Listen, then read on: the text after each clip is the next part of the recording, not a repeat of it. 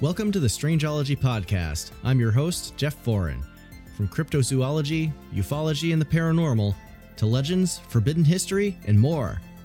Listen in and explore the world of the weird and unexplained. Join me as I look into strange and fascinating tales and unearth the truths and theories behind some of the world's greatest mysteries. Be sure to head on over to our HQ, strangeology.com, where you can check out our blog, episodes archive, gift shop, and so much more. Now sit back, relax, and join me as we get weird.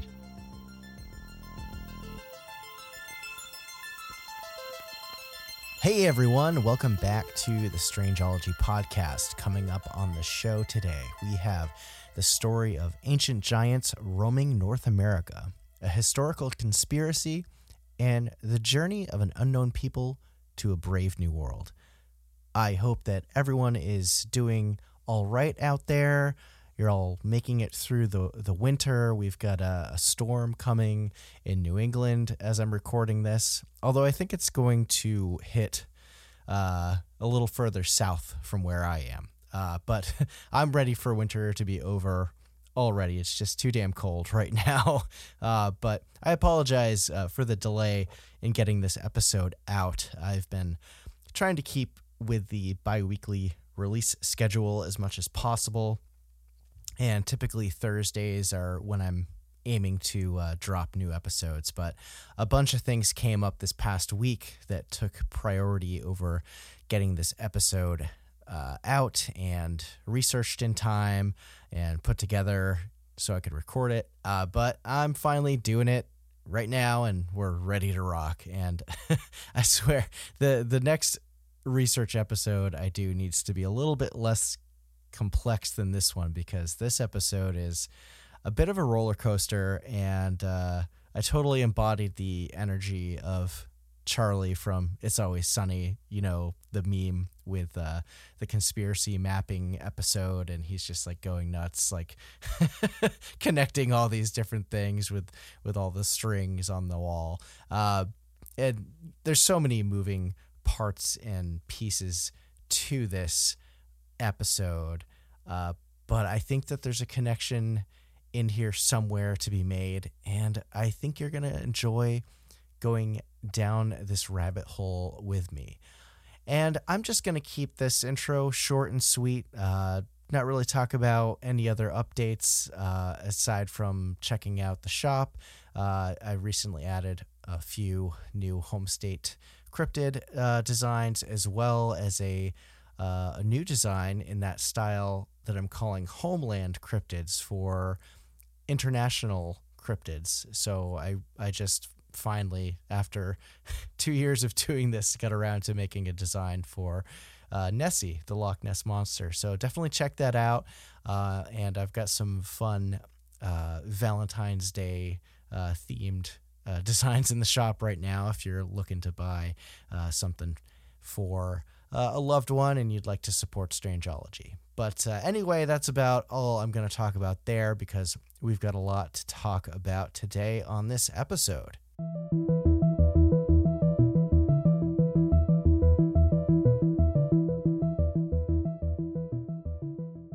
So, I'm going to start this off with the biblical quote, which many people often refer to about this topic, it comes from Genesis 6 4.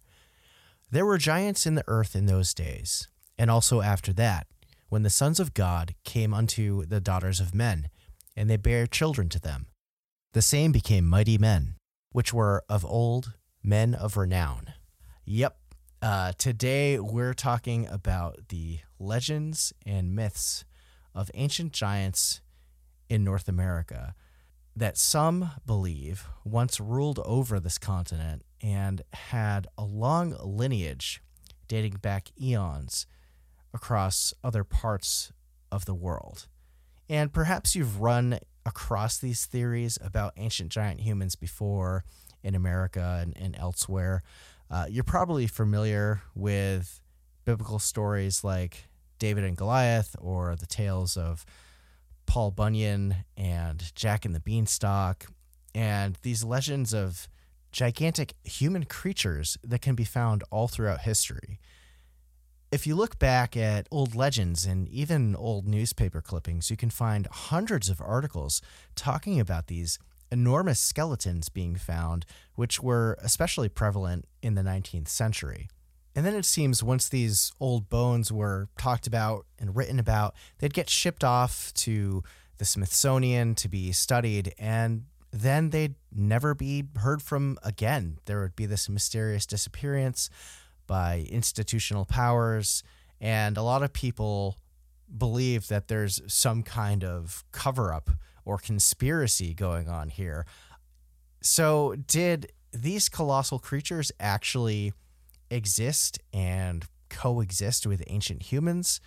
And were they, were they worshipped, worshipped, by, by our, ancient, our ancient ancestors? Or were they all just myths, just stories that people were making up? So strap in, folks. This is going to get wild.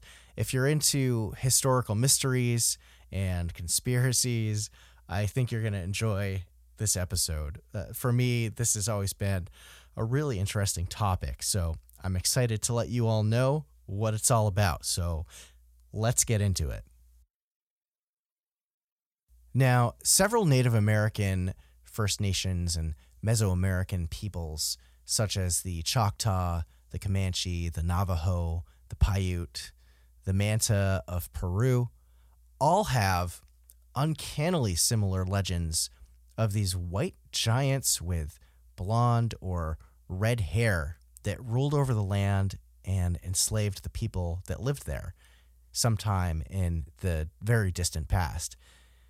And one of the more well known names that people referred to these giants as are the tall ones. But these tribes all had their own names for these giants, such as the Starnaki from the Navajo, the Choctaw called them the Nahulo, and the Aztec called them the Quinametzin. And there's also legends of deities that the Aztecs have, like Quetzalcoatl or Kukulkan from the Mayans, or Viracocha from the Incans. And these gods were typically called the feathered serpent creator gods, but were also curiously described as being white skinned and typically having this kind of graying beard. And f- these features weren't typical of Mesoamerican populations. It was kind of kind of an enigma. Uh, and these giants were said to be powerful and wealthy with art and culture and technological knowledge of building fortified cities. They had the technology to mine ore from the earth and create weapons of war. And in most cases, these mystery people, whoever they were, would be eventually overthrown or driven out or exterminated by the indigenous peoples of the area. Now, during my research, I checked out this book, uh, Ancient Giants Who Ruled America by Richard J. Dewhurst, who has written extensively on this topic, and he has a lot of interesting things to say. So I, have taken some notes from from his book, um, among other sources. But uh, one of the key tenets that Dewhurst asserts early on is that he thinks that the theory of evolution is is backwards, uh, it, eh, which is kind of an interesting thought. Uh, his idea is that we didn't evolve from small primates, but instead we descended from literal giants. And this idea stems from his view that birds were once big dinosaurs and then became smaller over time. So naturally, other living creatures on Earth must have gone through a similar process. And yes, there's, you know, fossil record evidence and geologic evidence that creatures used to be a lot larger millions and millions of years ago. For instance, insects used to be huge, like scarily huge, horror movie huge. and this was because there was a much higher concentration of oxygen in the atmosphere back then. Um, but the Earth is a very different place now. It's gone through so many different changes and climates, uh, you know, ice ball Earth at times, uh, you know, geologic and volcanic upheavals. Um, and in that whole epoch of time is longer than the the sliver of time that humans have been around on Earth. Um, it's an interesting thought. I don't really think that's correct, but um, it, it's kind of something to preface this whole idea uh, that there were once giants that walked among us. And throughout his book, uh, perhaps the more important and interesting information is that he highlights dozens of old stories and journals and newspaper clippings about the remains of giants being found all over North America. So, who were these giants and how big were they exactly? According to all these old articles about giant skeletons being dug up around North America, the range of them seems to be anywhere from seven feet to nine feet tall, with some claims of even taller skeletons being found.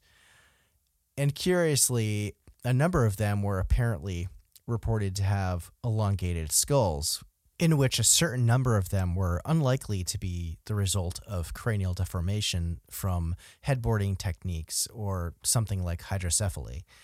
More interesting still is the observation of red hair being on their heads, if there's any left on the skulls to begin with, which, depending on composition and how it was buried, there just might be. And red hair was not typical to native populations in North America, which is an important piece of this puzzle. And I do wonder, though, if these people had naturally red hair while they were alive, or if the pigments changed after death, which, as it turns out, is actually a thing. Uh, I looked it up, and it turns out that people with high concentrations of eumelanin in their hair will typically have black and brown hair, whereas people who have red hair have higher concentrations of something called pheomelanin, which of course is much more rare and why there are a smaller number of redheads out in the world. However, it's interesting to note that after someone dies, the less stable eumelanin actually breaks down much quicker than pheomelanin, which is a much more stable compound, which causes the remains of a body's hair to actually turn red during the process of decay. And that was a bit of a tangent, but it's it's interesting to learn about that while researching this episode. So, you know, something to keep in mind when there's claims of red hair on ancient skeletons and, and giant skeletons that are that are dug up. There could be uh, an a perfectly explainable natural process as to why the hair is red. But again, there's also the possibility that they were red haired while they were alive. Um, so, you know, if anyone is like, oh, red-headed mummies, they're aliens or whatever, you know, just keep that little factoid in mind that there's a reasonable explanation for it. Now, let's take a look at the modern human. So, the average range of height for people who live in America today is between five foot four inches and five foot 10 inches. And obviously, there's, you know, taller and shorter along that bell curve, but those are the averages for people today. With the lower end of that bell curve being people who have dwarfism, to the higher end of that bell curve being people who have gigantism, like former basketball players Shaq or Yao Ming or Andre the Giant, who are and were both over seven feet tall. Some people that have had gigantism have even grown as tall as just under nine feet, which is absolutely massive. Just think about the typical height of the ceilings in your home and how tall your door frames are, or even how big cars are today. People of massive stature like that wouldn't even be able to stand up straight in your typical home or be able to fit in the, the modern day car. Now, gigantism is a rare condition that affects one in a million individuals, and it's usually caused by a pituitary tumor or acromegaly. And typically, the tallest of them don't live for very long due to the extreme stresses on their heart, their cardiovascular system as a whole, their skeletal system, just due to their sheer size. It puts so much stress on it that they just don't don't live as long as a regular person. Now, the tallest person that we have on record was a man named Robert Wadlow, who was born in America and he lived from 1918 until 1940. So he died at a very young age of 22 years old. And he grew to a colossal height of 8 foot 11 inches and weighed in at almost 500 pounds while he was alive. The second and third tallest people that we have on record, also born in America, were John Rogan and John Carroll. Rogan was eight foot nine, and Carroll was eight foot seven. And Rogan, who was born in 1905, died at age 37. Carroll died in 1969, also at age 37. So again, that's a, a very young age to die in your late 30s. So the current tallest person that we know of alive today is a man from Turkey named Sultan Kösen, who was born in 1982 and is about eight foot three. And Kösen's condition has affected him in such a way that he needs crutches in order to walk.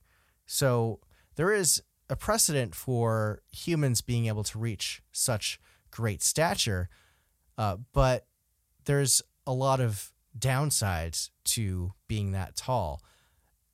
Obviously, you, you don't have as great of a life expectancy, and there's a lot of factors that come into play that cause your quality of life to not be so great.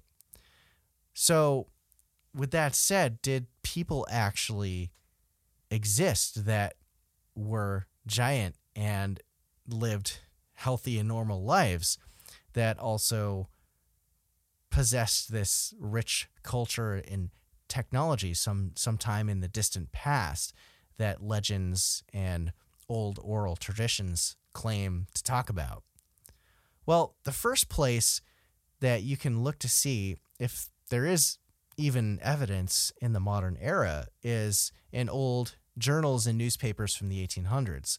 And as it turns out, there are tons of stories and references to hundreds of these massive humanoid skeletons and humanoid bones that can be found in all these old journals and papers and articles from back then. It's really, really interesting. But obviously, when you look at this, you have to realize that during this era, there was a lot of yellow journalism at the time, which is basically people, uh, a lot of people making things up to either drive tourism to certain towns or to keep their publication, their business open by selling these wild and outlandish stories. So you got to take things with a grain of salt, but it is interesting to look into these stories and read about this potential evidence. In his book, Dewhurst includes many articles and stories of sites written about these ancient archaeological finds built by people that we call the mound builders, who built thousands of these earthworks and mounds. And little is known about these people other than they were around and and constructing these thousands of mounds millennia before many of the Native American tribes that we know were established. And I want to point out here that the mound builders are considered to be Native American from what we know, but earlier peoples who inhabited North America and perhaps they became these other tribes eventually. But there were a lot of racist sentiments and, and thoughts back in the 17 and 1800s when these sites were first discovered that asserted that Native Americans couldn't possibly have built these sites. They just weren't intelligent enough. And obviously, that's far from the case. And our understanding has increased immensely since then. But there is this historical uh, precedent of, of this uh, way of thinking, which is just wrong. So there's all these examples that I want to take a few minutes to highlight from Dewhurst's book that have all these old reports talking about these mound sites and giant skeletons being unearthed from them, which is what we really want to get into here. Uh, obviously, we don't know if these are hoaxes or which ones are, are legit, but it's it's worth a look. So the first article that I want to go over is this article from 1824 called A History of Livingston County, New York, that discusses hundreds of different artifacts and remains that were found years earlier in 1811. I know we're jumping around in time a bit, but bear with me. So, all of these artifacts and, and bones were found at this site called Mount Morris, which is a mound builder site. And it's this structure that's 8 to 10 feet tall and 100 feet in diameter. And among the artifacts found there were arrowheads, medals, uh, a tobacco pipe, among other trinkets. But perhaps the most intriguing is the mention in this report of the remains of human skeletons of enormous size standing out amongst the other remains found there. And according to the story, the skull of the individual that was found, this this giant skeleton, was so big that one of the people digging up the site, a man named Adam Hulslander, picked up the jawbone and placed it over his face. And it was apparently so large that it almost covered his face, kind of like a mask. And it was also reported that the rest of the skeleton that this jawbone belonged to was in proportion to the whole thing. So whoever this individual allegedly was was massive. And one of the absurdly larger skeletons alleged to have been discovered in this era was written about in the Ohio Democrat publication from 1870, which spoke of a skeleton found with a nine foot long sword and a gigantic metal helmet. And the article speculated that this giant person must have been at least 18 feet tall, but I'm not sure if I buy that one. 18 feet seems a little ridiculous, but who knows? And then in 1895, there's this story that the Smithsonian purchased an eight foot, four inch tall mummy for $500, or in today's money, it would be over $14,000, which was apparently discovered near San Diego, California, and has since become known as the San Diego Giant. And originally, this mummy was inspected, but years later, in 1908, while this mummy was on exhibit, the Smithsonian decided to run some new tests on it. And once the results were in, the Smithsonian suddenly dismissed the San Diego Giant as a fake, which was apparently this uh, this fake mummy that was made out of gelatin, I guess. Uh, so it's it's largely considered to have been a hoax, but it is interesting to note there was this man named Ales Hrdlicka who joined up with the Smithsonian in 1903 who was very much against the idea of ancient giants once roaming the world and apparently made a concentrated effort to stifle and silence any discoveries and claims of their existence. Overall, the accepted idea is that this wasn't a real eight foot tall mummy, but people do raise an eyebrow at why the Smithsonian would have spent so much money on a fake mummy and to be fooled for 13 years before realizing that this mummy wasn't legit but it's a curious story for sure.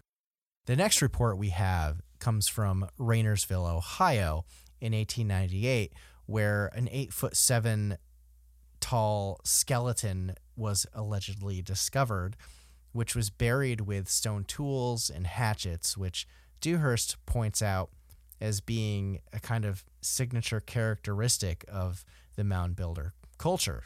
So, potentially, if that's a legitimate story, there's a connection to be made there.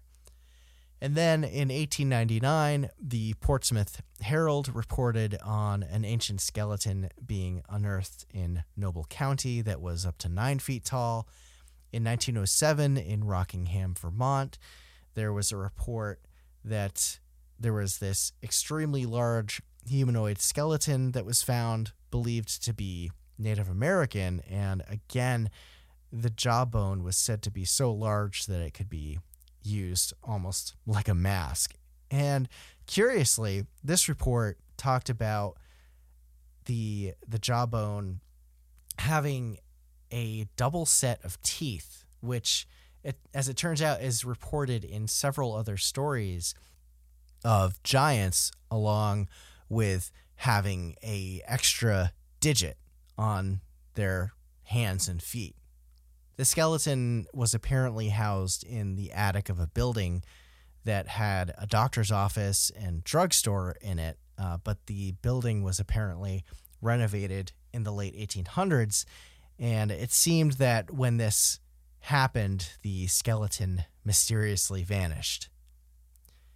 In 1931, there's a report from the San Antonio Express, uh, which reported that an archaeological team dug up a 12 foot tall skeleton where its skull was twice the size of a modern day human's.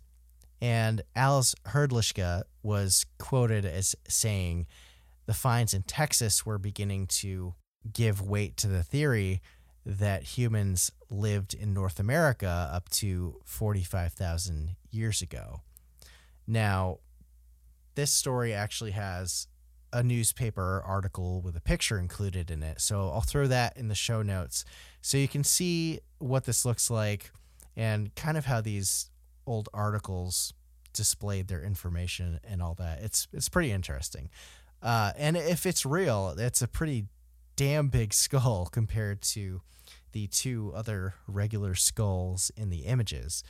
Granted, it's uh, a 90 year old scanned newsprint, so the quality isn't that great, but definitely take a look. It's pretty interesting. And then there's another report in 1953 from the Charleroi Mail that talked about a Native American burial site being discovered along the Susquehanna River. And close to 50 skeletons were found there. And among them was an eight foot tall individual.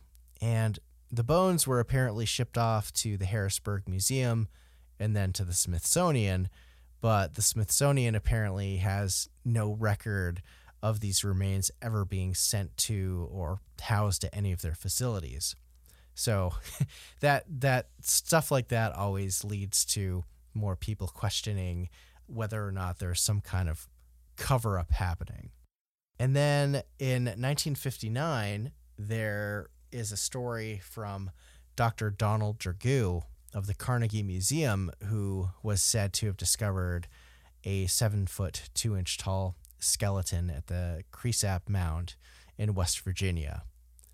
So, these sites and these skeletons were apparently, if it's all real, were found in every corner of the country, pretty much if you've listened to my episode on the lost city of the Grand Canyon, you might remember me talking about Lovelock Cave.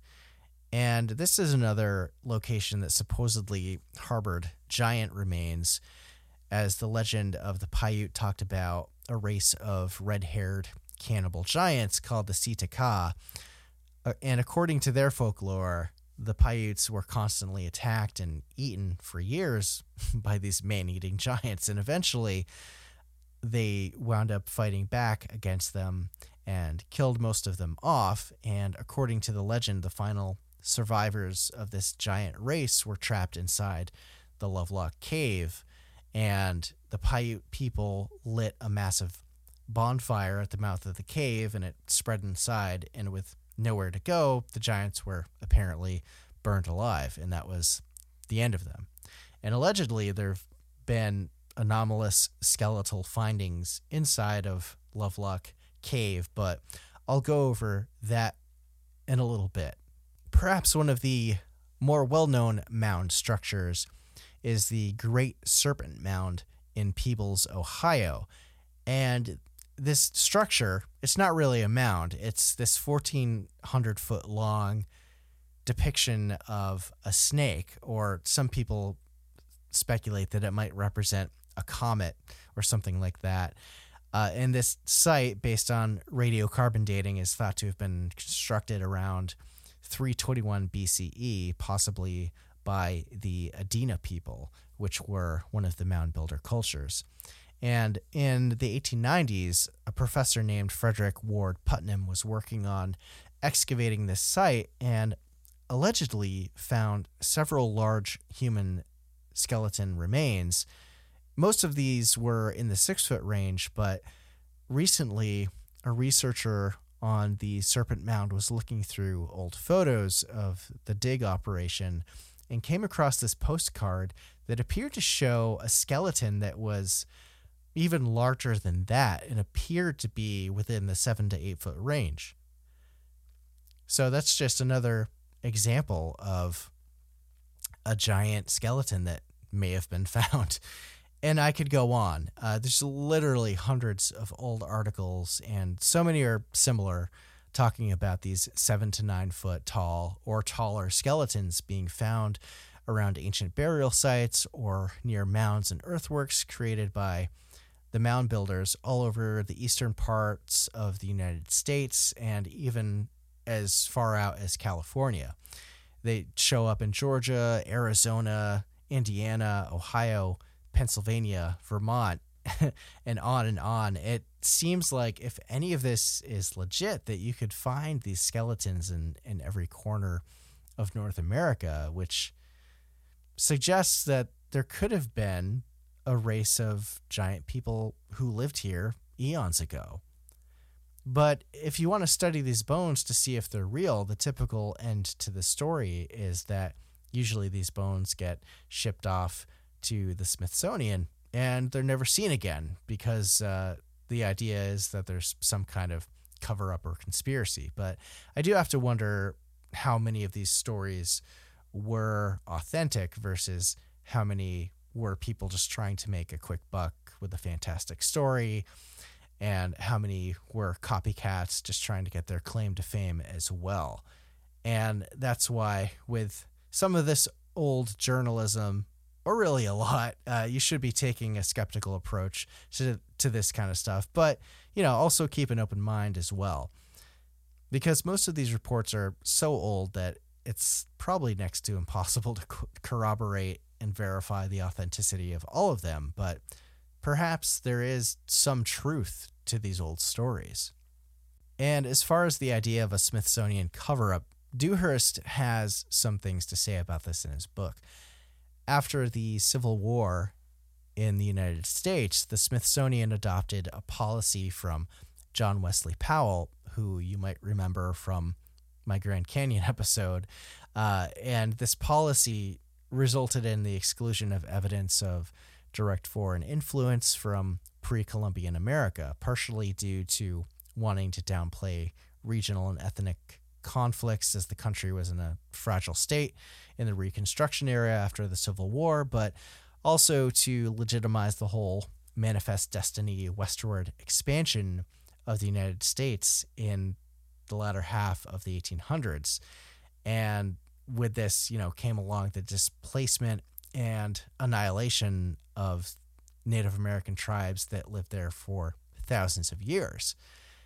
And Dewhurst highlights that a lot of Powell's policies and thoughts at the time were incredibly racist. Uh, and there was this whole idea of racial superiority with manifest destiny and that, uh, you know, quote, savages were unintelligent, their writings and cave paintings were merely crude drawings with no real meaning. And this philosophy, it seems, became doctrine after Powell's death in 1902 and remained that way for much of the 20th century. So it would seem that finds by Smithsonian backed researchers and uh, archaeologists may have had a motive of some sort to potentially cover up findings that went against their historical narrative of North America. But if you ask anyone today, they'll pretty much just say, oh, we don't have giant skeletons, or these stories were fabricated or never happened, of course. And there's this article floating around on several blogs with the title Smithsonian admits to destruction of thousands of giant human skeletons in the early 1900s. That's floating out there in several different blogs.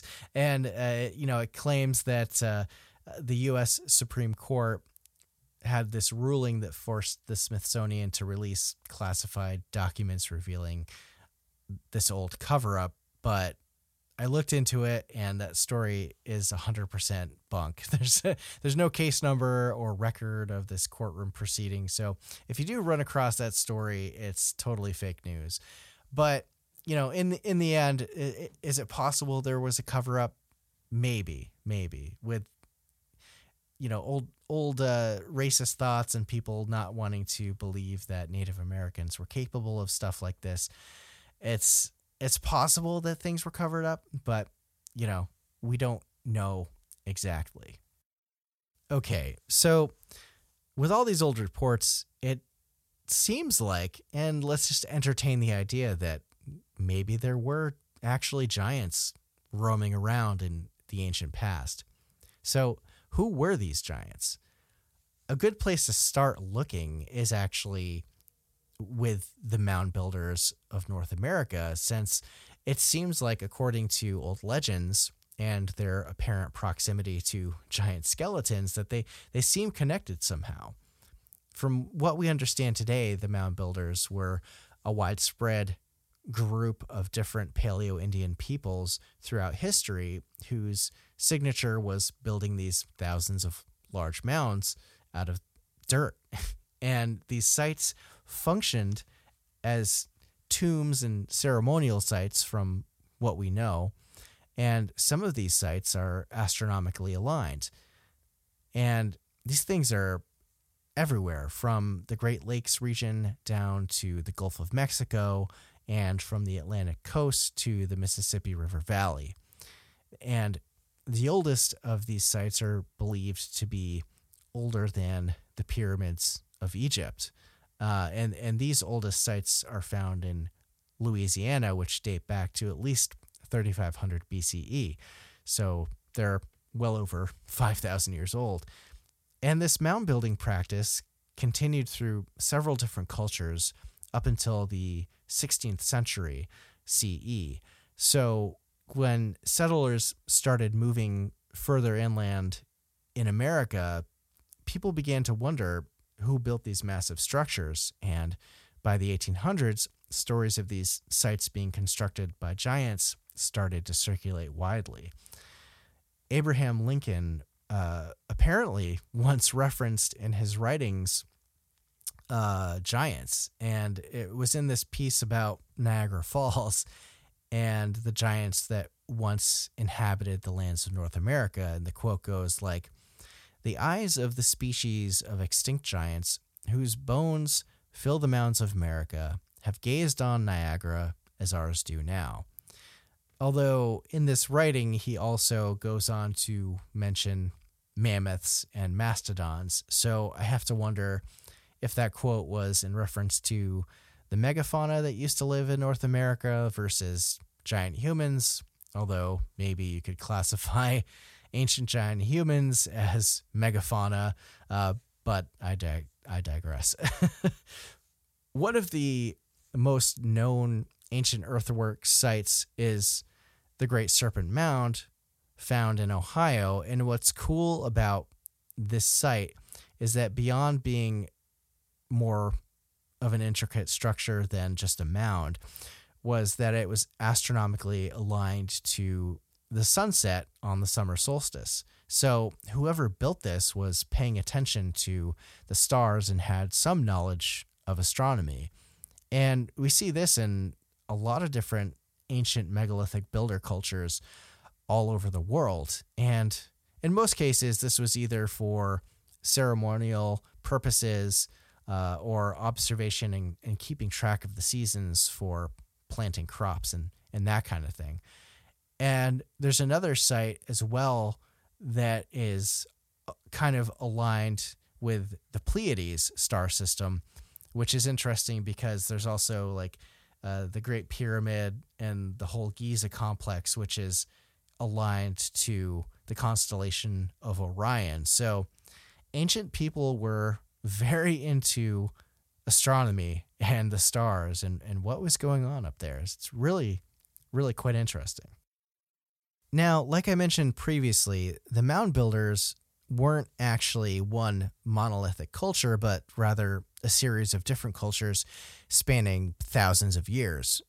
One of the earliest of these people were the Adena, who I mentioned previously, and they showed up around 800 BCE in the Ohio River Valley near West Virginia. And after them, the more dominant mound builder culture were the Hopewell, and they spread their influence even farther out and established this vast trade network uh, as far up as the copper mines in Isle Royale up in Lake Superior in Michigan, which, sidebar, is a topic for another episode because there's some wild theories about pre-Columbian trade with these people and the Egyptians, and it's wild. But anyway, uh, the last mound builder culture thrived from uh, the year 800 to 1500, which was the Mississippian culture.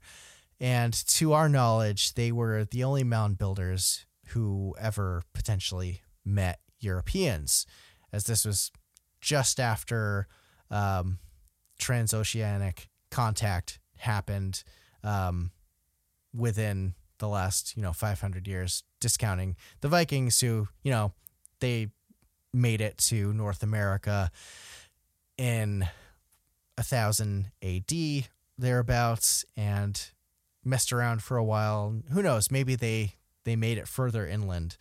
Uh, but the mississippian culture was largely an agrarian society from what we know. They farmed and raised livestock, and they also built the city of Cahokia in what is now Illinois, east of St. Louis. And Cahokia, as it turns out, was the largest city in North America in pre Columbian times. And during its heyday, it's believed that it actually rivaled the size of London at the time, and some think that it may have actually briefly exceeded the population of London as well, which is wild. Uh, now, this city was said to be home to more than 120 pyramidal structures, uh, one of which is Monk's Mound, which is the largest of the North American mounds. And this mound was built between 900 and 1200 CE, with different layers and pieces being added to it over a 300 year period. And for perspective, uh, it's around 100 feet tall, and the base of this structure is almost equivalent to the base of the Great Pyramid in Egypt. And its perimeter is longer than the Pyramid of the Sun in Teotihuacan in Mexico. So, in other words, this thing is huge. and it's not something that you learn about in school growing up. So, yeah, um, it's, you know, certainly not as intricate and impressive as, say, the Great Pyramid or the Pyramid of the Sun. Um, and it isn't really a pyramid per se, uh, but it's it's wild to think about the amount of time and manpower it would have taken to move all that dirt to create this site. And the culture that inhabited Cahokia wound up disappearing around the 1400s. Um, so this culture was on the decline already by the time Europeans arrived. And it was the city of Cahokia was actually abandoned and mostly reclaimed by nature by the time uh, colonials made it that far inland to see what was going on. So, were all these mounds built by regular human beings like you and I? Probably. Uh, but you got to wonder is is it possible there was some kind of connection to these legends of giants being involved somehow and especially with reports of these massive skeletons that were allegedly found according to dewhurst it seems that when Europeans first began arriving and permanently settling in North America, the native tribes in the areas where mounds exist didn't have knowledge of who built them other than they were already there when they arrived. European colonists assumed that there was no way that the uncivilized native peoples could build anything that sophisticated, which you know, as we've we've mentioned before, that's super racist. Uh, and a really not great assumption. Uh, and this led to theories about a lost civilization that built them. Uh, anything from the lost 10 tribes of Israel to Atlantean refugees. Uh, but the most likely explanation is that these were, you know, built by the, the ancestors of the indigenous people living there, and that the knowledge and oral traditions of these sites were probably lost and forgotten over time. And it wouldn't be the first time in human history that something like that has happened. Uh, think of uh, Roman concrete or Greek fire. Uh, knowledge of that was lost, or the Baghdad battery and the technology to electroplate things. And to build on that, Dewhurst pointed out one theory in his book that perhaps the mound builders migrated to Central America after their decline and became the Mayans and Aztec people who advanced their building techniques to include masonry. But we'll discuss that later and how that theory might be the other way around. But what about giants? It's said that many of these sites contained these extraordinarily large skeletons that were more often than not associated with or uh, part of ancient earthwork sites and mounds that dot the landscape of the eastern side of the US and beyond. Uh, so, you know, there's this idea that perhaps at least some of the people in this mound builder culture could have been giants. Or perhaps it was someone else entirely.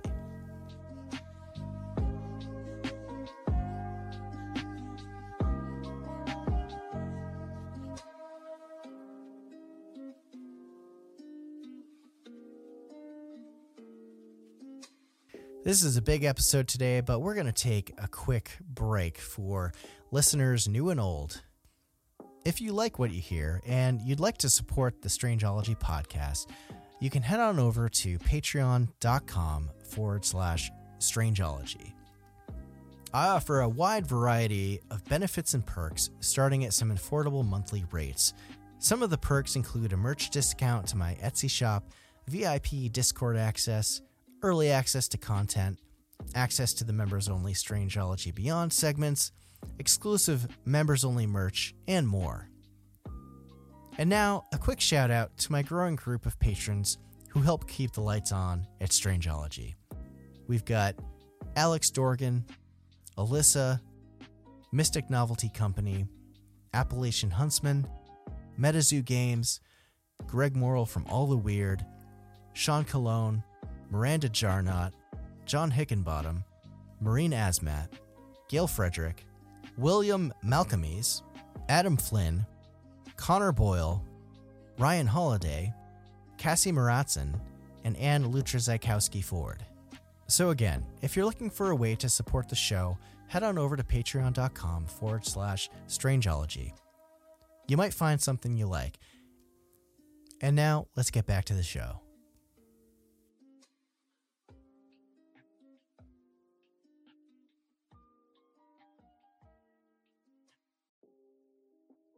And we're back. So, I wanted to mention another enigmatic mound site that came up during my research and that's it's this place that was excavated during the building of this dam back in the 1930s.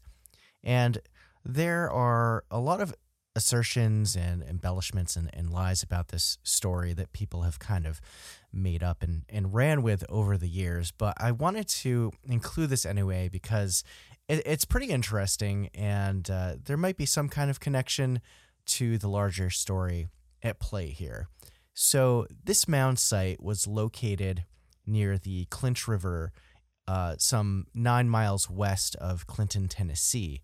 And in 1933, the Tennessee Valley Authority had plans to build the uh, area's first hydroelectric dam. And as part of this project, they went out to survey different Native American sites that were in the area to excavate and preserve any artifacts uh, before the whole area was inundated underwater after the dam was completed. So all of the excavations were completed by 1934 under the supervision of this archaeologist, uh, William S. Webb, who was the chairman of the University of Kentucky's Department of Anthropology and Archaeology at the time. And after all was said and done, 20 earth mounds and nine stone mounds and several village areas were, were dug up in this area and any items that were found were preserved. And there were prehistoric structures found, old wooden structures that were more recent, there were human remains, pottery, uh, different artifacts, and, and everything that was found was reported in the Smithsonian's uh, Ethnology Bulletin uh, number 118 that was written by William S. Webb. Now, there was one mound in particular out of this collection of mounds called the Irvin Mound.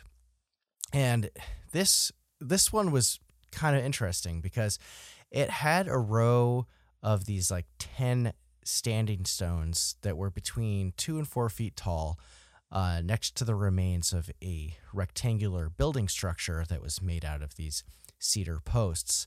And when the team of student archaeologists that were there digging um, they dug up this wooden structure uh, and then they found another line of small standing stones in there.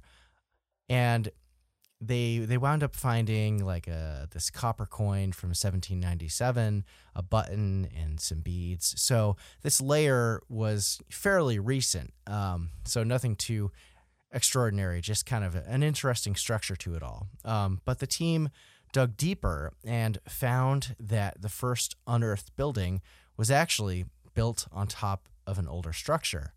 And then they kept digging, and then they found another structure under that. um, so it was kind of interesting this this different layered uh, history of this particular site. Like how old was it, and how deep did it go? Uh, and photographs were were taken of this site, and some uh, wound up getting published in newspapers like the New York Times. So after these excavations happened, this uh, respected British manuscript curator was reading the New York Times one day, and there's this article about this excavated mound site in Tennessee, uh, the Irvin Mound.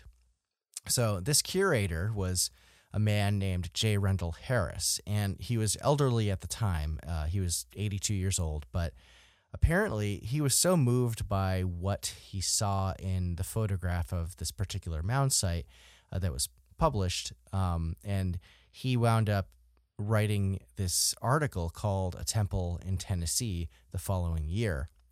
And Harris had dedicated his life to studying Egyptology and archaeology in general. And became convinced that ancient Egyptians had visited America in the, in the distant past uh, by way of the Bahamas and into the Gulf of Mexico and then up through the Mississippi River Valley.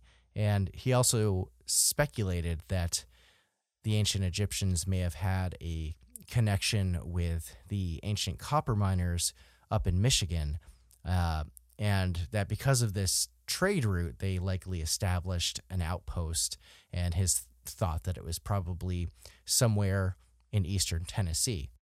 So Harris had this prior theory and, and bias Uh, and once he, he saw this image of this mound excavation site, it was all the evidence he needed, apparently, to back up his theory. So, this photo, I'll link it in the show notes. Um, it was taken by Webb's team, and it showed this series of standing stones that I described earlier, uh, forming this line at the next to this rectangular platform, which had been buried for who knows how many years. It was believed that the mound that was on top of this structure was made somewhere between the Hopewell and Mississippian era of the mound builders. And it turned out that none of the artifacts found there seemed to be anything other than Native American. But Harris noted that one of the standing stones on the platform, uh, there were there were these two large ones next to each other, and to him, it seemed like they resembled pylons, which was a common architectural feature in ancient Egyptian temples. And it was a strange feature for sure, but according to the report from Webb, uh, you know, many of the objects that appear to be standing stones actually turned out to be cedar posts, not stones. So it's unlikely there was really an ancient Egyptian connection there, uh, but there may be some transoceanic contacts that are part of this larger uh, story involving giants. Um, and as far as giants go, this site was kind of a dead end for that. Um, it turned out that uh, any of the, the skeletons and human remains that were found at this Irvin mound were only between five foot six and five foot ten. And William Webb wrote extensively on mound sites in in this whole area of the country, and he did write about a seven foot tall skeleton that was found at a different mound site in Kentucky called the Dover Mound. So it seems like if there was anything out of the ordinary at the Irvin Mound, he probably would have said something. So we're still no closer to identifying just who these giants were, but there are some clues. Another interesting factoid from Dewhurst's book is that many of the reports mentioned that these giant skeletons in North America appeared to have very strangely shaped heads, often described as cone heads. Uh, you know, kind of like the old SNL skit with Dan Aykroyd and Jane Curtin, but not really.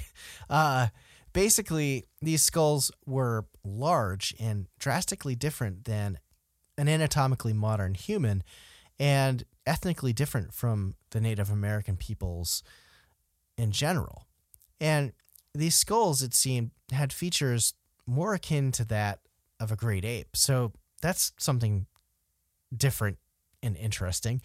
Uh, their skull shape was said to be of the quote Otamid, or of a primitive type, which consisted of a, sloped forehead, a pronounced brow, a high nasal bridge, a powerful jaw, teeth more designed to be carnivorous, robust bones, and the presence of an interparietal bone, or what's otherwise known as an Inca bone at the back of the skull. And that name was derived from being found on Peruvian mummies, which is also interesting that these features can be found in South American skulls and skeletons as well, which suggests that perhaps these people were a lot more widespread than just North America.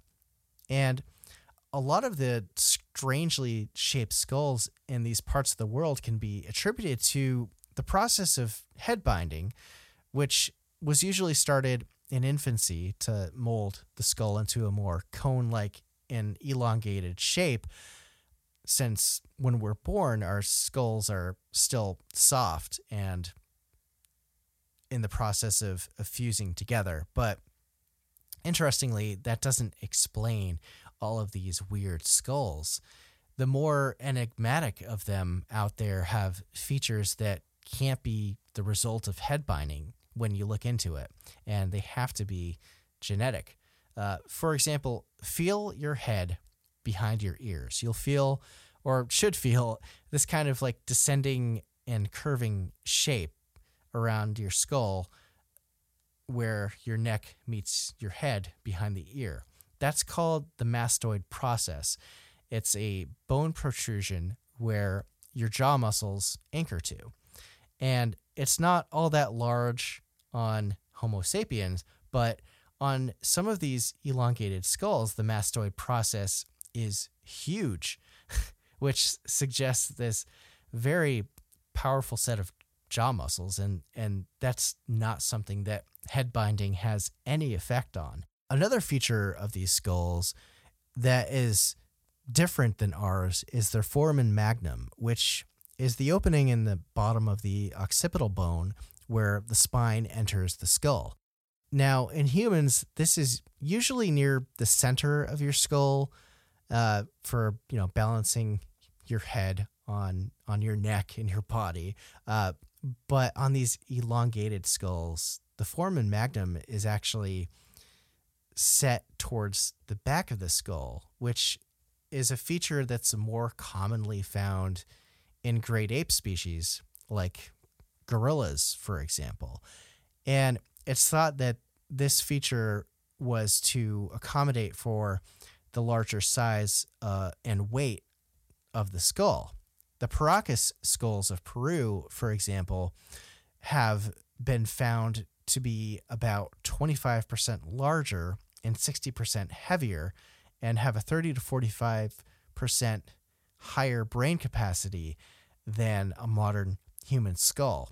And if you haven't seen the Paracas skulls, just look up Brien Foerster and and just look at pictures of of these skulls. They're crazy weird. And one more comparison between a human skull and these elongated skulls is that the elongated skulls have no sagittal suture line.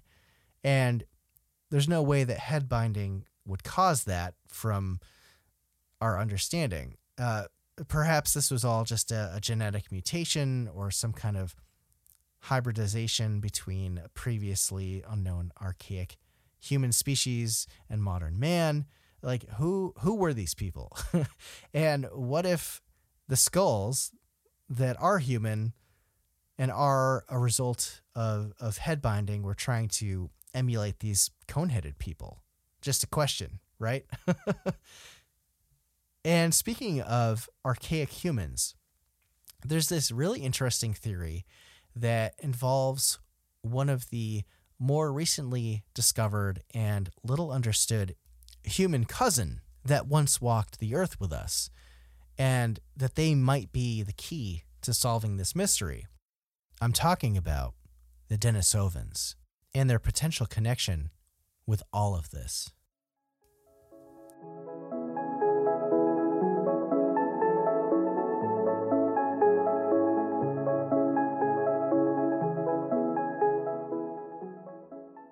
Well, to get to the bottom of this, tune in next week for part two.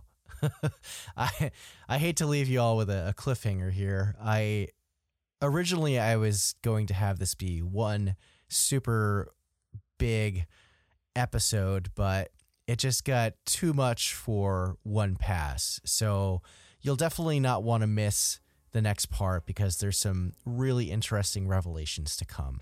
And, you know, it's this complex web of everything. And I just wanted to do this justice and make sure that it all kind of makes sense. So you had your first serving, and the, uh, the seconds are coming next week. Anyway, I hope that you found this series of, uh, of stories and theories uh, as fascinating as as I do. Uh, there was so much information to sift through, and so many different parts to look into and see if I could tie it all together. So I hope I hope I did it justice. It's uh, it's also a subject that I really only had a, a surface level knowledge of beforehand. Uh, so it was super interesting to look into all of this and look at all these theories and make some connections about what could have happened in the mysterious past of of humanity. Uh, but anyway, as always, uh, I have to give a big thank you to all of you for for checking out today's episode and for listening to the Strangeology podcast, uh, for sharing it and, and, liking it and supporting and, and loving what I do here. It, it really means the world to me. And I, I already announced this on social media, but the show recently passed the 10,000 download mark, which is a huge milestone. And you are all so awesome. And it still blows my mind uh, that people from all corners of the world have downloaded this show. I think it's over like 50 countries now, which is crazy. so thank you so much. And if you haven't checked out my shop recently, uh, definitely head on over there. It's uh, strangeology.etsy.com. Uh, I've got all the, the links in uh, on my website and also uh, on Linktree. I recently added a few new items, and I'm going to be running a, uh, a sale for uh, Valentine's Day by the time this episode drops. And if you're looking to buy some fun cryptid themed uh, gifts for your loved ones or your friends, uh, it helps support Strangeology, which is awesome and always appreciated. Also, a quick reminder to definitely check me out and give me a follow on all the different social media sites. Uh, I, I, spend most of my time on Instagram. You can find me there at strange.ology, but you can also follow me on Twitter at strangeologist, uh, Facebook at strangeology, and TikTok at strangeology as well. Uh, and it gets pretty wild there from time to time uh, with how much people interact. So we have fun there. and you can find my blog over at strangeology.com, where you can also sign up for my mailing list and definitely check that out. I'm also always looking for people to contribute to the blog. So if you like to write about cryptids or the paranormal, anything Fortean, uh, just drop me a line in my contact box. Uh, or you can also drop me a line and, and feel feel free to shoot me an email with comments and suggestions. Um, my email is strangeologist at gmail.com. Uh, you can also DM me on Instagram. I try to respond to everyone and, and you know, just uh, keep it open. And on final note, uh, Strangeology also has a voicemail for people who want to call in with their stories of encounters with the strange and unexplained.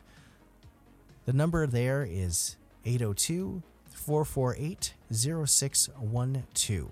That's 802 448 0612. And there's a time limit to the voicemail, so if you do run out of time, it's like two to three minutes or something. Uh, you can call back and pick up where you left off, or if you prefer to share your story via email, that works too. Uh, the goal is to eventually do a new uh, stories episode of, of listener and uh, follower submissions. So I'd love to hear your stories. And that about wraps things up for my patrons. Stick around after the short break for some more stories about giants. And for everyone else, take care of yourselves and each other. And as always, keep it strange.